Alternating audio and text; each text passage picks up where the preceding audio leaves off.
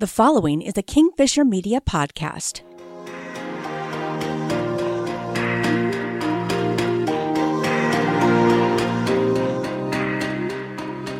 After my last big breakup, I started reading anything I could find that would shed light on what the heck went wrong.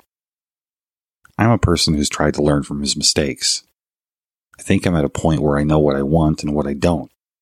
I'd like to think that I assert healthy boundaries. Maybe I'm wrong, but I think I'm a strong communicator. So how did this person who seemed to be so right for me turn out to be so wrong? Was I blinded by love? Did I have unrealistic expectations? Maybe I'm not as together or as evolved as I'd like to believe. I'm not one to point fingers, so I'm not in a rush to take her inventory. Still, things ended. Badly. I tripped across some of Andrew Boyd's work. I really liked what he had to offer. We're all seeking that special person who's right for us. But if you've been through enough relationships, you begin to suspect that there's no right person, just different flavors of wrong. Why is this? Because you yourself are wrong in some way, and you seek out partners who are wrong in some complementary way. It takes a lot of living to grow fully into our own wrongness. It isn't until we finally run up against our deepest demons, our unsolvable problems, the ones that make us truly who we are, that we're ready to find a lifelong mate.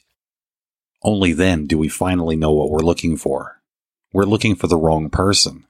But not just any wrong person. It's got to be the right wrong person.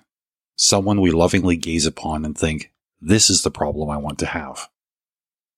I'm starting to wonder if all my years of deliberate self-improvement have missed the mark.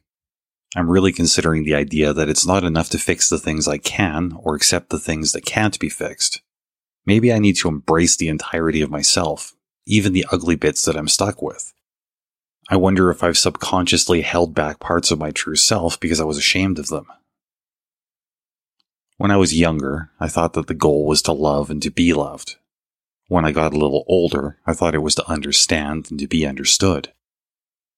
I'm coming to the realization that both of these are super valuable, but they're not enough without accepting and being accepted.